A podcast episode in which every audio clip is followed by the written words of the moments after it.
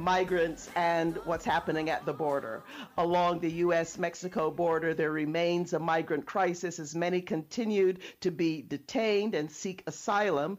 The number of migrant children in Border Patrol facilities has been steadily rising, according to a new report from Reuters. On August 4th, there were more than 2,200 unaccompanied uh, children in U.S. Customs and Border Protection custody, more than double the number just a month earlier, according to daily statistics provided by the government since March and compiled by Reuters. The average time unaccompanied children are spending in U.S. custody is around 60 hours, which is just a tad under the 72 hour limit set by a long standing court settlement. Many of the migrants being detained and seeking asylum come from Central America. They hail from Haiti as well as a number of African countries. On Wednesday, September 15th, U.S. Customs and Border Protection released new data reporting that U.S. authorities stationed along the southern border stopped migrants nearly 200,000 times this just in August alone. Um, and this is what they describe as unlawful entries, slowed down slightly after reaching a 21 year high during the previous month. The new data demonstrates that migration to the U.S. Mexico border remained at a high level toward the end of the summer. Historically, during the end of summers, migrant crossings at the border remains low because of the heat. Uh, however, this, many say, shows how desperate the situation is, the desperation of people who are fleeing, many fleeing for their lives, fleeing because of environmental uh, crisis there, fleeing um, because of hunger and poverty, and a lot of which has to do with U.S. foreign policy and economic policy, by the way, in those countries. The new data also revealed that 75% of migrants who attempted to cross the border and were stopped were swiftly expelled to Mexico. Many have criticized President Biden for maintaining a Trump era public health edict that keeps migrants in Mexico. Furthermore, more than 18,000 uh, unaccompanied minors, most of them from Central America, entered U.S. custody just last month. Let us go to a clip now about um, from NBC about what the Supreme Court did, uh, because President Biden uh, did try to undo that remain in Mexico uh, policy while people are, are uh, seeking asylum. Let's go to that clip now. The United States Supreme Court ordered the Biden administration to resume a controversial immigration program, forcing asylum applicants to wait outside the country. NBC News Justice correspondent Pete Williams has details. It's one of the first things President Biden did after taking office, ending a Trump administration program known as Remain in Mexico. It required people seeking asylum to wait outside the country while their claims were considered. Tens of thousands lingered in makeshift tent cities. Human rights groups said many were attacked by criminals and drug gangs. People were kidnapped, people were raped, all kinds of terrible things happened to these people while they were trying to get protection under the laws of the United States. But lower courts ordered the Biden administration to reinstate Remain in Mexico. And late Tuesday night, the Supreme Court refused to intervene. The court's three liberals said they would have blocked the program. All righty. So, of course, that decision happening um, back in August. I think that was around August 25th, uh, 26th uh, but it's definitely uh, causing a crisis. Uh, the Biden administration now has nearly 17,000 migrants assigned to special courts dedicated to processing families seeking asylum quicker. And according to new data from Syracuse University's Transactional Records Access Clearinghouse, nearly 12,000 migrants were added to the asylum request docket in August. Also, two thirds of the more than 16,700 cases have been assigned to only six judges, signaling huge backlogs in deciding the fate of families under attack. In one recent extreme case, a Boston immigration judge was assigned 129 cases in just one day. This, according to Axios. Now, I'd like to welcome our guest, Alba Jaramillo.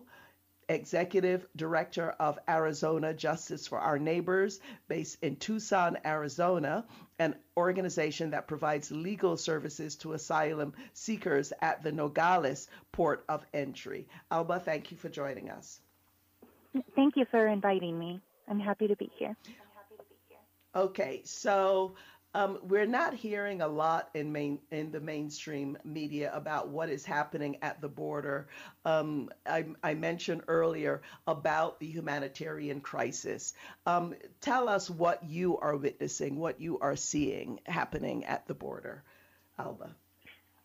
Okay, okay. Well, our organization provides legal services to asylum seekers that come um, to the border to access the asylum process, and so we bear witness to to the violence that they have lived. We bear witness to to the lack of due process and, and the trauma that these migrants have gone through. You know, it's been I don't even know where to begin uh, because there's just so much to to discuss when it's come to this issue, and there is a humanitarian crisis. But the crisis is also perpetrated by the U.S. government in the policies that we have, the closure of the border with Title 42, now with the recent um, reinstatement of MPP, we are further creating these humanitarian uh, crises and endangering the lives of the asylum seekers at the port of entry. So what's happening right now is that the border is closed, and, and that is because of Title 42. This is um, a very old uh, public health regulation that says that people cannot enter the country if there's a communicable disease. And that has been in the books for about 75 years. And, and Trump was the first person that actually invoked that public health regulation under the CDC in an effort to, to prevent migrants from entering the country. So, because of Title 42, no one can get through the country. The border is closed. Um, and all of these asylum seekers are stuck on the Mexican uh, side of the border waiting to access the asylum system. But while they're there, they're subject to extreme dangers. Um, I can tell you countless stories of asylum seekers who have been um, sexually assaulted. We know that one out of three women that are in their journey to the United States will be sexually assaulted in Mexico in the journey. I can tell you stories about women whose children have been um, that they've been attempted kidnapped, or entire family units that have been kidnapped. So they are very vulnerable and they are um, targeted by organized crime. The other thing is what happens at the shelters. The shelters are full.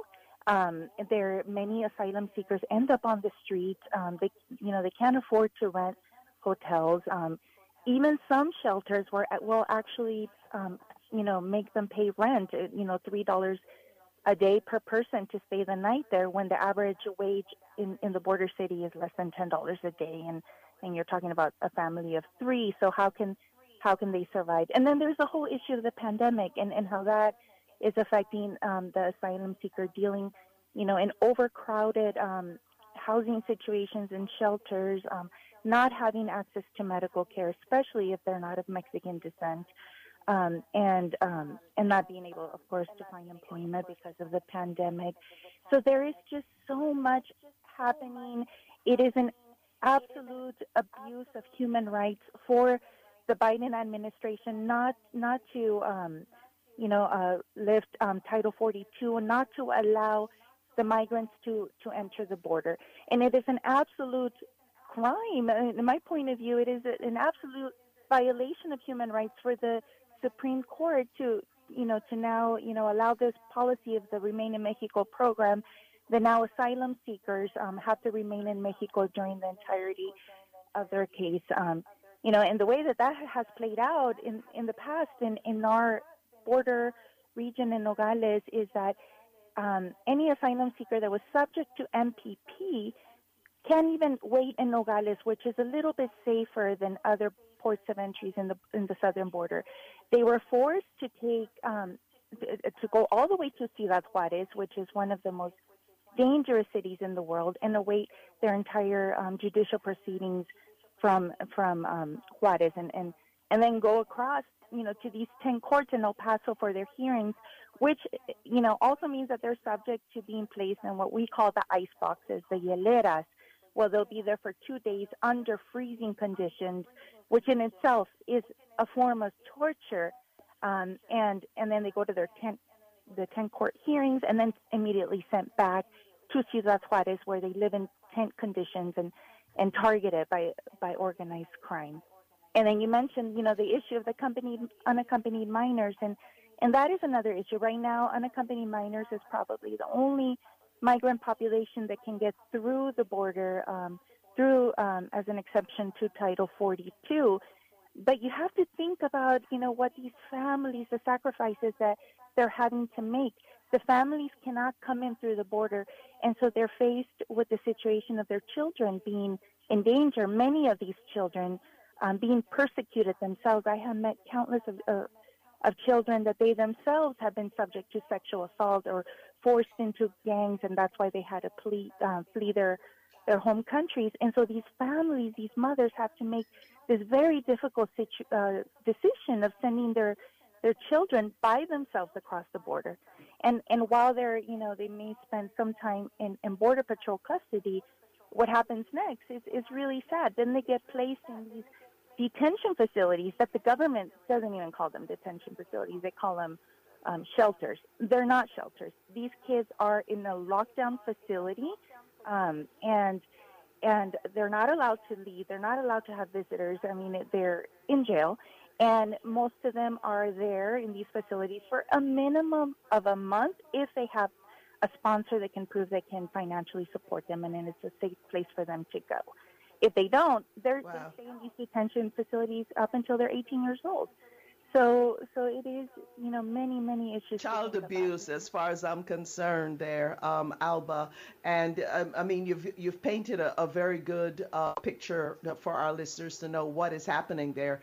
But Alba, for people who are just shocked and appalled and hurt by what you have just uh, described, uh, what can they do? Is there a way of, of uh, getting in touch with or supporting the efforts of Arizona Justice uh, for Our Neighbors? Tell us that before yes. we have to wrap up.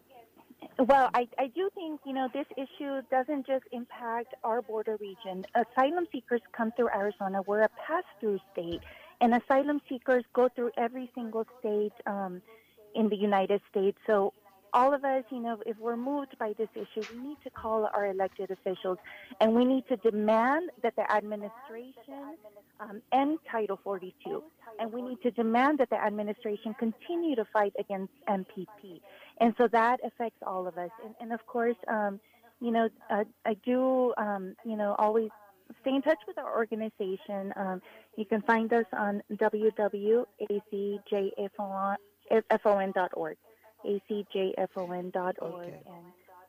And, and And we'll we'll put that information on our social media of Sojourner Truth as well. So uh, Alba Jaramillo, Executive Director of Arizona Justice for Our Neighbors in Tucson, Arizona. Thank you for your work and thank you for joining us. And and please continue to keep us posted. Thank you. Thank you. Thank you.